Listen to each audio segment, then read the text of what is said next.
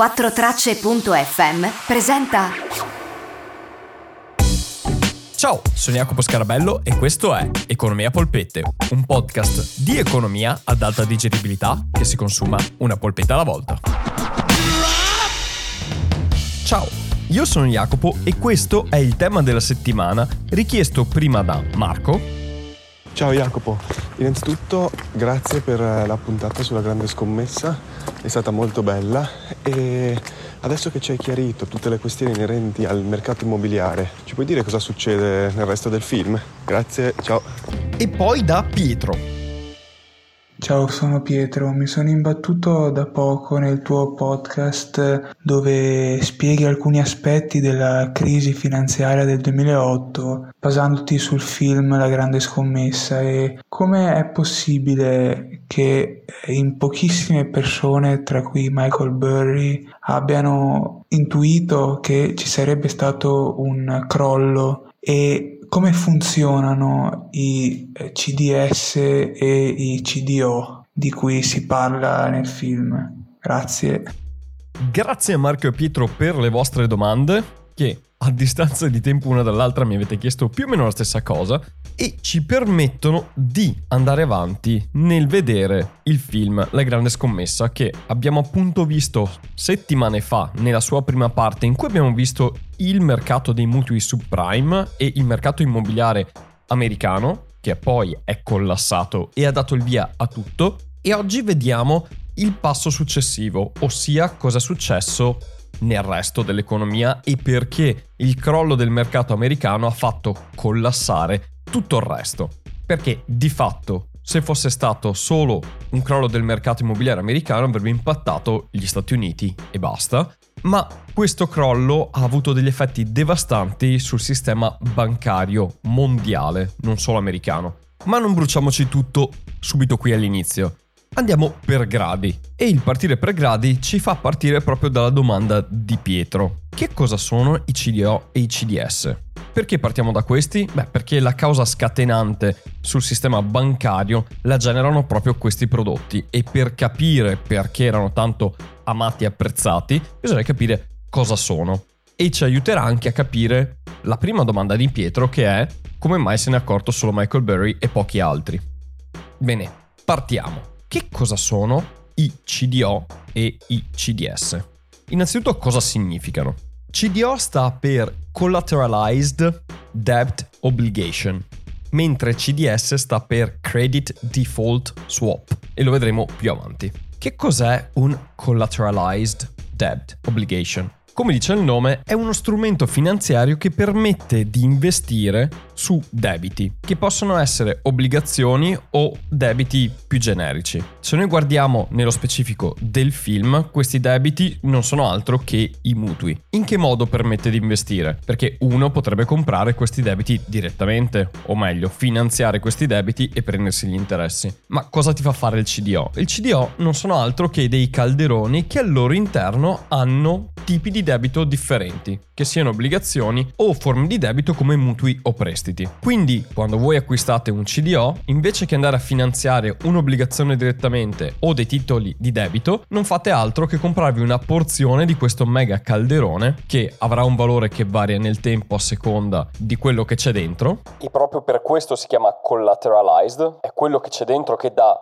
valore al calderone e vi portate a casa costantemente degli interessi. Visto che ciò che è nel calderone sono sostanzialmente dei debiti che le persone hanno nei confronti di chi gli ha prestato i soldi, il calderone non riceverà altro che costantemente soldi da chi ha richiesto questo debito, perché chi ha chiesto un mutuo, chi ha chiesto un prestito per comprarsi la macchina, ogni mese paga le rate. Ecco, quelle rate finiscono dentro il calderone e vengono ridistribuite alle persone che hanno comprato il CDO. Ecco, questo, visto così, sembra tutto molto bello, tutto molto funzionante, però c'è un limite. E ve lo spiega molto bene nel film Margot Robbie.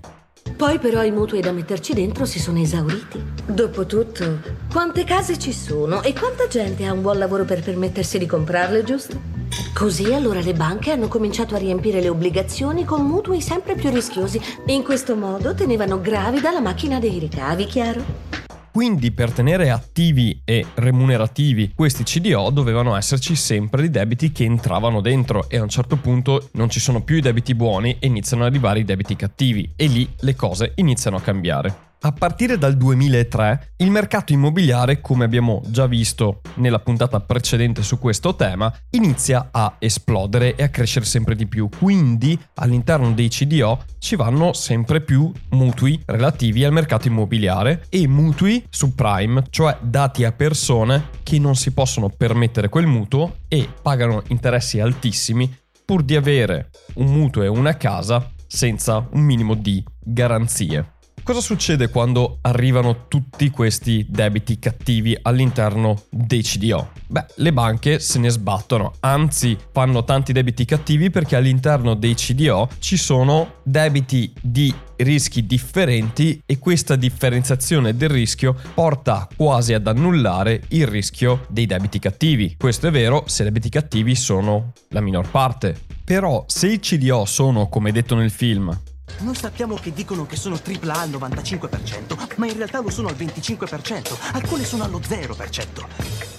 Ossia, quello che stanno cercando di dire qui in maniera forse non chiara per tutti, è che se i CDO che vengono dati come doppia di rating, ossia come obbligazione sicura, in realtà al loro interno hanno percentuali di titoli che sono considerati junk, quindi sostanzialmente spazzatura, per una percentuale molto elevata. E loro dicono la percentuale di AAA o comunque di titoli importanti è creduta superiore al 90%, in realtà può essere al 25% addirittura a zero. Cosa significa? Che dentro a quei CDO in realtà c'è solo spazzatura e il loro rating non è AA, quindi un titolo abbastanza sicuro, ma è B, quindi un titolo non poco sicuro, ma proprio spazzatura piena e di conseguenza inaffidabile. Quindi quello che è successo dal 2003 in poi è stato che le banche hanno messo sempre meno debiti validi all'interno del CDO e sempre più spazzatura cercavano sempre di reimbastirla e di nasconderla dietro al velo delle CDO, ma sostanzialmente dentro non c'era più nulla di cui valesse la pena investire perché c'erano solo prodotti altamente rischiosi, molto probabilmente insolventi. Ok, fino ad ora abbiamo visto che cosa sono i CDO. Ora guardiamo cosa sono i CDS e poi facciamo un po' il punto della situazione e rispondiamo anche all'ultima domanda di Pietro, che in realtà è la sua prima, ossia come mai non ce ne siamo accorti. I CDS non sono altro che delle scommesse. Allora, già i CDO sono dei prodotti derivati perché derivano il loro valore da quello che c'è dentro al calderone e per quanto siano dei derivati comunque hanno una sottostante che in teoria dovrebbe essere calcolabile e certa. I CDS invece derivano il loro valore dall'eventualità che un credito vada in default e sono una sorta di assicurazione che chi ha prestato un debito si fa per proteggersi dal perdere tutti i soldi che ha prestato, quindi proteggersi appunto dal default del credito che ha. E come può fare? Beh, può andare da una banca e dirgli guardate, io ho prestato questi soldi a questa persona, non so se me li dà indietro, facciamo che mettiamo un contratto fra di noi, io vi do un tot al mese che è il cosiddetto premium, e degli interessi su appunto il credito che ho in essere, però voi, nel caso che l'altra parte vada in default e non mi paghi, mi ridate indietro tutti i soldi che quella persona mi deve, più gli interessi dal default alla scadenza del mio credito. Nel film è sostanzialmente quello che fa Michael Burry all'inizio del film, sostanzialmente fa finta di avere un credito che lui vuole proteggere per paura che vada in default. Lui ovviamente non ce l'ha e difatti è per quello che va allo scoperto, non ha quel credito e fa un CDS che praticamente gli viene ripagato nel caso che i CDO vadano in default. E quando i CDO andranno in default, lui incasserà tutto il credito che lui ha protetto più gli interessi che mancano fino alla fine del suo credito che avrà stabilito. Sul film non mi pare ne parli, perlomeno non me lo ricordo. Però fino ad allora lui paga sostanzialmente il premium in via costante ed è per quello che durante il film lui va in perdita ed è in perdita e gli dicono di vendere perché lui sta pagando sostanzialmente nell'attesa che il mercato crolli. Quando il mercato crollerà, allora lui potrà attuare il suo CDS e attuando il suo CDS gli ritorneranno indietro tutti i soldi che lui aveva protetto più gli interessi e di fatti li fa il botto. Ora siamo arrivati alla domanda, perché non se ne è accorto nessuno, o perlomeno se ne sono accorti in molti pochi?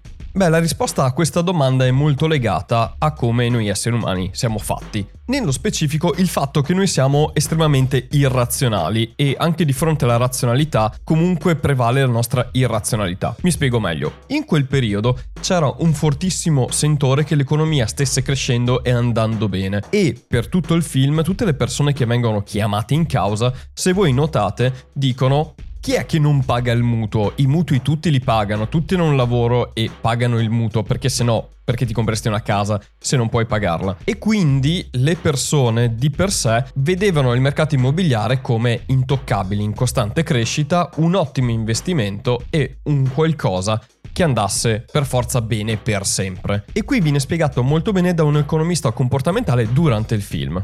Ecco, questo è il classico errore nel basket è chiamato fallacia della mano calda. È quando un giocatore fa molti canestri di fila. Le persone credono che faranno punto anche nella mano successiva, che quello che sta accadendo in quel momento continuerà ad accadere in futuro. Durante il boom immobiliare i mercati non smettevano di avanzare, si pensava che non sarebbero mai crollati. Ecco, questo è un primo fattore. E questo va bene sia per gli investitori che non hanno una visibilità completa di quello che sta succedendo, sia per gli investitori professionali, perché da una parte le banche avevano interesse a produrre sempre più CDO perché guadagnavano un casino di commissioni per ogni CDO che facevano e per ogni CDO che vendevano. Di conseguenza avevano interesse che questa cosa continuasse ad andare, senza considerare tutti i CDO sintetici che venivano fatti. Anzi, vi lascio che cos'è un CDO sintetico e poi andiamo avanti. Ok, allora ecco come funziona un CDO sintetico. Diciamo che io punti 10 milioni in una mano di blackjack. Sto vincendo una mano dopo l'altra. Qui al casino vorrebbero entrare tutti a questo tavolo. Come potrei perdere? Chi sta guardando e pensa che non perderò farà una puntata aggiuntiva. Ecco, questo è il primo CDO sintetico. Io adoro Selena Gomez. Scommetto 50 milioni su di lei con probabilità di 3 a 1. 3 a 1 hai detto? Ok, accetto la scommessa. Adesso ci sarà qualcun altro che vorrà fare una scommessa sull'esito della loro scommessa. Io scommetto che lei vincerà. Questo porterà al CDO sintetico numero 2. Ehi, scommetto 200 milioni che la signora con gli occhiali vincerà la scommessa. Sì, può darsi che vincerà. Perciò voglio un bel profitto. Che dici 20 a 1? Ci sto. E si andrà avanti e avanti con un numero sempre maggiore di CDO sintetici. E così un investimento iniziale di 10 milioni si trasforma in miliardi di dollari. Quindi il sentore era che tutto andasse bene e sempre andasse bene, tant'è che le stesse banche investivano e continuavano a investire, a scommettere che il mercato sarebbe andato ancora meglio e si pagavano ancora di più in questi tipi di strumenti. Come si dice nel film, poi i CDO sintetici erano 20 volte quelli che erano i CDO reali. Il mercato dell'assicurazione sui mutui quanto è più grande di quello dei mutui effettivi? 20 volte di più. Il che vuol dire che in quelle circostanze economiche non solo c'era un rischio che saltasse in aria tutto il sistema immobiliare e di conseguenza tutti i CDO perché il sistema immobiliare non li pagava più e quindi sarebbero andati al valore di zero, ma anche tutte le scommesse fatte e le aspettative che quei CDO avrebbero pagato sarebbero andate a zero. Quindi il mercato CDO valeva 1, il mercato delle scommesse sui CDO valeva 20 Ecco, tutto quel mercato, quando crolla il palco del mercato immobiliare, va a zero. Quindi da un lato non solo gli investitori credevano che tutto sarebbe andato sempre bene, ma le banche stesse non solo lo credevano ma lo speravano perché se no sarebbero stati nella merda. E invece che uscirne piano piano hanno fomentato questa cosa, tant'è che le stesse agenzie di rating nel film fanno una figura grama perché non controllavano se i CDO valessero veramente una doppia A, una tripla ma davano il rating come le banche chiedevano che venissero dati.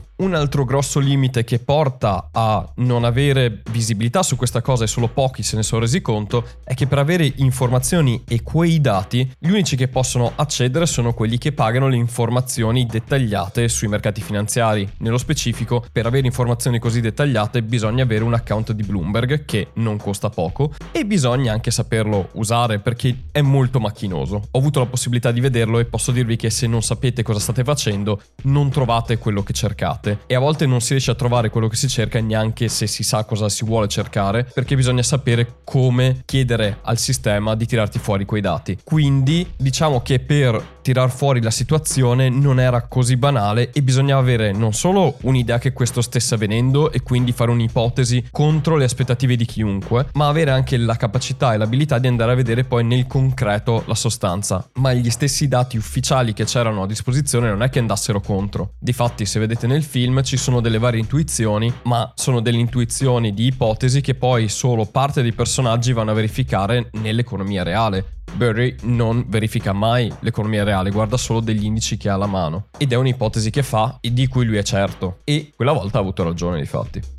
Però la questione è sempre quella, non diamo per scontato che perché ci sono dei segnali allora è facile capirli. Quando si è dentro siamo degli animali irrazionali ed è molto difficile tirar fuori razionalità di fronte a questi contesti. Difficile ma non impossibile. Difatti qualcuno ci è riuscito, però non tutti e anzi la stragrande maggioranza delle persone ha seguito comunque l'istinto irrazionale che tutto stava crescendo e sarebbe cresciuto. Altra cosa, c'è da dire che questi tipi di strumenti sono molto articolati e gli stessi personaggi nel corso del film imparano a capire che cosa sono gli strumenti, perché anche il personaggio interpretato da Steve Carrell. Lui fa parte di un hedge fund, ma non aveva idea di cosa fossero i CDO, come fossero fatti e va a vedere poi nel concreto com'è la situazione reale. Ma se non gli fosse arrivata al ma se non gli fosse arrivato all'orecchio quella situazione e non avesse indagato più a fondo, non l'avrebbe capito. Altri a cui è stato proposto quello che è stato proposto al personaggio di Steve Carrell avranno detto di no, perché se no sarebbero stati nel film anche loro. Quindi non hanno creduto a quello che gli è stato detto e hanno detto ma guardate che voi dite una serie di baggianate, il sistema sta andando benissimo, il mercato immobiliare è più sano che mai. Quando nonostante tutto i segnali c'erano per dire che non stava andando bene e loro sono dovuti andare addirittura a vedere il mercato immobiliare in Florida per rendersi conto e per crederci che qualcosa stava andando male. Quindi col seno di poi è facile indagare le cose, quando ci si è dentro è molto più difficile e non sono per niente ovvie come sembrano quando le vedi dopo. Però se c'è una cosa che questo ci insegna è che per quanto ci siano situazioni che vengano pilotate, prima o poi vengono scoperte e prima o poi il banco salta perché per quanto ci fossero stati le agenzie di rating che hanno aiutato aiutato questa situazione ad andare in quella direzione, sia per il fatto che le banche hanno fatto di tutto per mantenere la situazione in crescita così com'era, ad un certo punto il banco è saltato perché se non ci sono i soldi di fondo non arrivano e di conseguenza tutto il sistema si inceppa e esplode. Ora poi per concludere, la crisi è diventata globale perché tutte le banche internazionali avevano investito tantissimo nei CDO e ancora di più nei CDO sintetici perché facevano un botto di soldi su quelle cose là finché tiravano. Quando il sistema è saltato si sono trovati con niente in mano perché dovevano pagare chi invece dall'altra parte scommetteva contro di loro e si sono trovati senza liquidità. Quella mancanza di liquidità ha impedito di portare avanti il sistema economico come andava prima, cioè poter prestare e dare nuovi mutui e prestiti a chi se li meritava e non più a chi non se li meritava. Hanno deciso di non darli a nessuno e da lì per quello si è iniziato a fare quantitative easing e credit easing che vedremo se settimana prossima nella puntata di mercoledì prossimo, così vi anticipo anche di cosa parleremo. Bene, Marco e Pietro, grazie mille per le vostre domande. Se anche voi, come loro due, avete delle domande sull'economia, mandatemi un vocale su Instagram al profilo di Economia Polpette. Sempre su Instagram, ma anche in descrizione a questo episodio trovate un link che vi porta ad una lista di libri per introdurvi all'economia, se volete. E sempre su Instagram arriveranno nuovi post con temi aggiuntivi rispetto a quelli che parlo nel podcast e lì trovate anche i link per altre cose che faccio come come le live su Twitch che inizieranno da settimana prossima. Fra l'altro, settimana prossima, il 16 di settembre, farò una live con Storia d'Italia sui suoi canali, quindi segnatevelo e venite numerosi per chi ascolterà questa puntata successivamente a quella data, beh, andatevi a recuperare la live che ho fatto con Marco di Storia d'Italia sul suo canale di YouTube o su Facebook. Bene, noi ci risentiamo con una prossima puntata, con una prossima domanda settimana prossima. Fino ad allora vi mando un grandissimo abbraccio, noi ci risentiamo presto e come sempre, ciao da Jacopo.